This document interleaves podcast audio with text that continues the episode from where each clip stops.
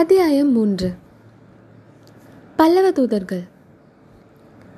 பொன்னனும் வள்ளியும் தங்கள் குடிசையின் கதவை பூட்டிக்கொண்டு உறையூரை நோக்கி கிளம்பினார்கள். அவர்கள் வசித்த தோணித்துறையிலிருந்து உறையூர் மேற்கே ஒரு காத தூரத்தில் இருந்தது. அந்த காலத்தில் அதாவது சுமார் ஆயிரத்தி முன்னூறு வருஷங்களுக்கு முன்பு செந்தமிழ் நாட்டில் ரயில் பாதைகளும் ரயில் வண்டிகளும் இல்லை. மோட்டார் வண்டிகளும் தார் ரோடுகளும் இல்லை. ஏன்? இவையெல்லாம் அந்த நாளில் உலகில் எந்த நாட்டிலும் கிடையாது. அரசர்களும் பிரபுக்களும் குதிரைகள் மீதும் யானைகள் மீதும் ஆரோகணித்து சென்றனர். குதிரை பூட்டிய ரதங்களிலும் சென்றனர். மற்ற சாதாரண மக்கள் நாட்டு மாட்டு வண்டிகளில் பிரயாணம் செய்தார்கள். இந்த வாகனங்கள் எல்லாம் போவதற்காக விஸ்தாரமான சாலைகள் அமைக்கப்பட்டிருந்தன. குளிர்ந்த நிழல் தரும் மரங்கள் இருபுறமும் அடர்ந்து வளர்ந்த அழகான சாலைகளுக்கு சோழவள நாடு அந்த காலத்திலேயே பெயர் போனதாக இருந்தது. அந்த சாலைகளுக்குள்ளே காவேரி நதியின் தென்கரையோரமாக சென்ற ராஜபாட்டை மிக பிரசித்தி பெற்றிருந்தது. இந்த ராஜபாட்டை வழியாகத்தான் பொன்னனும் வள்ளியும் சோழ நாட்டின் தலைநகரமான உறையூருக்கு புறப்பட்டு சென்றார்கள். சோழ நாடு அந்த நாளில் தன்னுடைய புராதான பெருமையை இழந்து ஒரு சிற்றரசாகத்தான் இருந்தது. தெற்கே பாண்டியர்களும் வடக்கே புதிதாக பெருமையடைந்திருந்த பல்லவர்களும் சோழ நாட்டை நெருக்கி அதன் பெருமையை குன்றச் செய்திருந்தார்கள். ஆனால் சோழ நாட்டின் வளத்தையும் வன்மையையும் அவர்களால் ஒன்றும் செய்ய முடியவில்லை. அந்த வளத்துக்கு காரணமாக இருந்த காவேரி நதியையும் அவர்களால் கொள்ளை கொண்டு போக முடியவில்லை. உறையூர் ராஜபாட்டையின் இருபுறமும் பார்த்தால் சோழ நாட்டு நீர்வளத்தின் பெருமையை ஒருவாறு அறிந்து கொள்ளும்படி இருந்தது. ஒரு புறத்தில் கரையை முட்டி அலைமோதிக்கொண்டு கம்பீரமாக சென்ற காவேரியின் பிரவாகம். ஆற்றுக்கு அக்கறையில் நீல வானத்தை தொட்டு கொண்டிருந்த அடர்த்தியான தென்னை மரத்தோப்புகளின் காட்சி. இந்த புறம் பார்த்தாலோ கண்ணு கெட்டிய தூரம் பசுமை பசுமை பசுமைதான். கழனிகள் எல்லாம் பெரும்பாலும் நடவாகியிருந்தன. இளம் நெற்பயிர்கள் மரகத பச்சை நிறம் மாறி கரும் பசுமை அடைந்து கொண்டிருந்த காலம். குலுகுலு சத்தத்துடன் ஜலம் பாய்ந்து கொண்டிருந்த மடைகளில் ஒற்றை காலால் தவம் செய்து கொண்டிருந்த வெள்ளை நாரைகள் இளம் பயிர்களின் பசுமை நிறத்தை இன்னும் நன்றாக எடுத்துக்காட்டின நெல் வயல்களுக்கு மத்தியில் ஆங்காங்கே சில வாழை தோட்டங்களும் தென்னந்தோப்புகளும் கரும்பு கொள்ளைகளும் காணப்பட்டன. இத்தகைய வளம் கொழிக்கும் அழகிய நாட்டின் அமைதியை குலைப்பதற்கு யுத்தம் நெருங்கி வந்து கொண்டிருந்தது.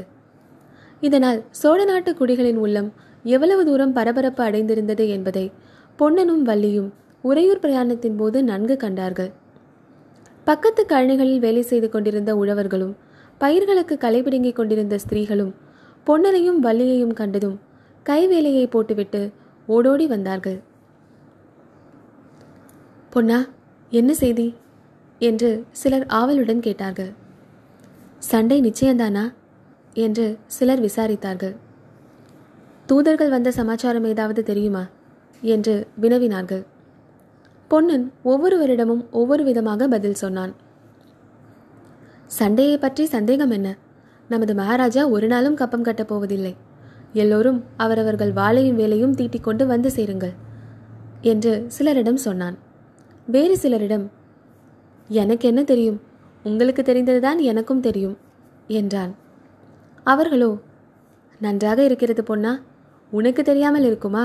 சோழ நாட்டுக்கே இப்போது முக்கிய மந்திரி நீதானே? உனக்கு தெரியாத ராஜ ரகசியம் என்றார்கள்.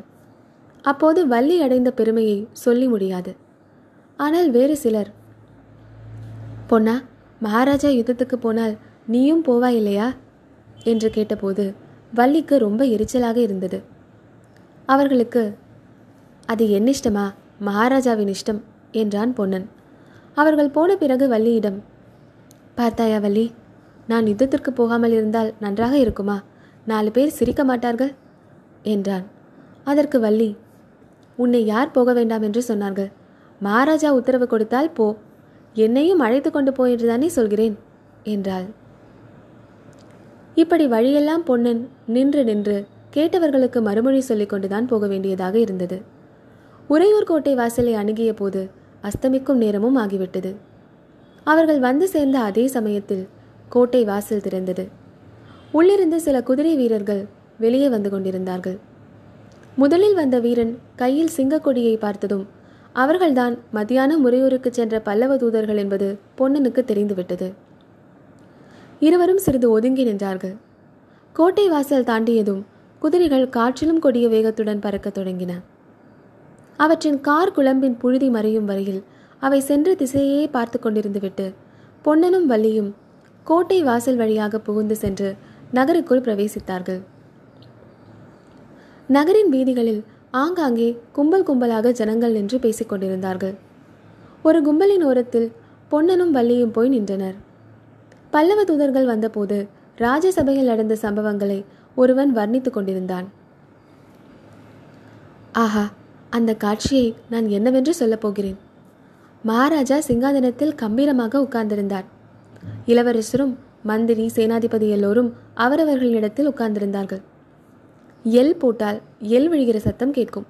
அந்த மாதிரி ஒரு அமைதி சபையில் குடிக்கொண்டிருந்தது. தூதர்களை அழைத்து வாருங்கள் என்று மகாராஜா சொன்னார். அவருடைய குரலில் எவ்வளோ வேகம் ததும்பிற்று தெரியுமா?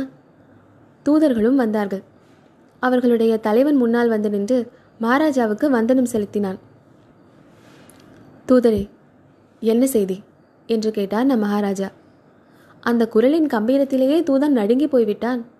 அவனுக்கு பேசவே முடியவில்லை.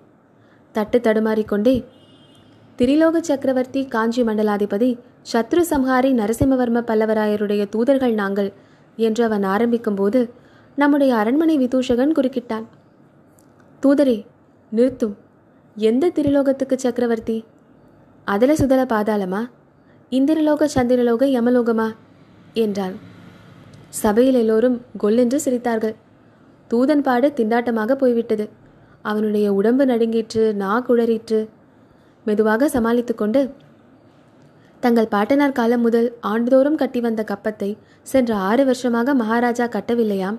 அதற்கு முகாந்திரம் கேட்டு வரும்படி சக்கரவர்த்தியின் கட்டளை என்றான். ஆஹா அப்போது நமது மகாராஜாவின் தோற்றத்தை பார்க்க வேண்டுமே. தூதரே உங்கள் சக்கரவர்த்தி கேட்டிருக்கும் முகாந்திரத்தை போர் முனையிலே தெரிவிப்பதாக போய் சொல்லும் என்றார். எனக்கு அப்போது உடல் செலுத்திவிட்டது. இவ்விதம் வர்ணித்து வந்தவன் சற்றே நிறுத்தியதும் பல பேர் ஏக காலத்தில் அப்புறம் என்ன நடந்தது? என்று ஆவலுடன் கேட்டார்கள். அந்த தூதன் சற்று நேரம் திகைத்து நின்றான். பிறகு அப்படியானால் யுத்தத்திற்கு சித்தமாகும்படி சக்கரவர்த்தி தெரிவிக்க சொன்னார்கள். இதற்குள்ளே பல்லவ சைனியம் காஞ்சியிலிருந்து கிளம்பி இருக்கும் போர்க்களமும் யுத்த ஆரம்ப தினமும் நீங்களே குறிப்பிடலாம் என்று தெரியப்படுத்த சொன்னார்கள் என்றான். அதற்கு நம்ம மகாராஜா புரட்டாசி பௌர்ணமியில் வெண்ணாற்றங்கரையில் சந்திப்போம் என்று விடையளித்தார். உடனே சபையோர் அனைவரும் வெற்றிவேல் வீரவேல் என்று வீரகர்ஜனை புரிந்தார்கள். இதை கேட்டதும் அந்த கும்பலில் இருந்தவர்களும் வெற்றிவேல் வீரவேல் என்று முழங்கினார்கள். பொன்னனும் உரத்த குரலில் அம்மாதிரி வீர முழக்கம் செய்துவிட்டு வள்ளியை அழைத்து கொண்டு மேலே சென்றான். இதற்குள் இருட்டிவிட்டது வெண்மேகங்களால் திரையிடப்பட்ட சந்திரன் மங்களாக பிரகாசித்துக் கொண்டிருந்தது. ஒவ்வொரு வீதி மூலையிலும் நாட்டியிருந்த கல் தூணின் மேல் பெரிய பெரிய அகல் விளக்குகள் இருந்தன. அவை ஒவ்வொன்றாக கொளுத்தப்பட்டதும் புகை விட்டுக்கொண்டு எரிய ஆரம்பித்தன. திடீரென்று எங்கேயோ உயரமான இடத்திலிருந்து பேரிகை முழக்கம் கேட்கத் தொடங்கியது. அந்த கம்பீரமான சத்தம் வானவெளியில் எட்டு திக்கிலும் பரவி பிரதித்தொனியை உண்டாக்கிற்று. உறையூரின் மண்டபங்களும் மாட மாளிகைகளும் கோபுரங்களும் கோட்டை வாசல்களும் சேர்ந்து ஏக காலத்தில் எதிரொலி செய்தன. சற்று நேரத்திற்கெல்லாம் அந்த சத்தம் யுத்தம் யுத்தம் என்றே கேட்கத் தொடங்கியது. இடிமுழக்கம் போன்ற அந்த பேரிகை ஒளியை கேட்டதும் பொன்னனுடைய உடம்பில் மயிர்கூச்சம் உண்டாயிற்று. அவனுடைய ரத்தம் கொதித்தது. நரம்புகள் எல்லாம் புடைத்து கொண்டன. வள்ளியோ நடுங்கி போனாள். இது என்ன இது? இம்மாதிரி ஓசை இதுவரையில் நான் கேட்டதே இல்லையே என்றாள். யுத்த பேரிகை முழங்குகிறது என்றான் பொன்னன். அவனுடைய குரலை கேட்டு திருக்கிட்ட வள்ளி ஐயோ உனக்கென்ன? என்று கேட்டாள். ஒன்றுமில்லை வள்ளி எனக்கு ஒன்றுமில்லை என்றான் பொன்னன். சற்று பொறுத்து வள்ளி யுத்தத்துக்கு நான் கட்டாயம் போக வேண்டும் என்றான்.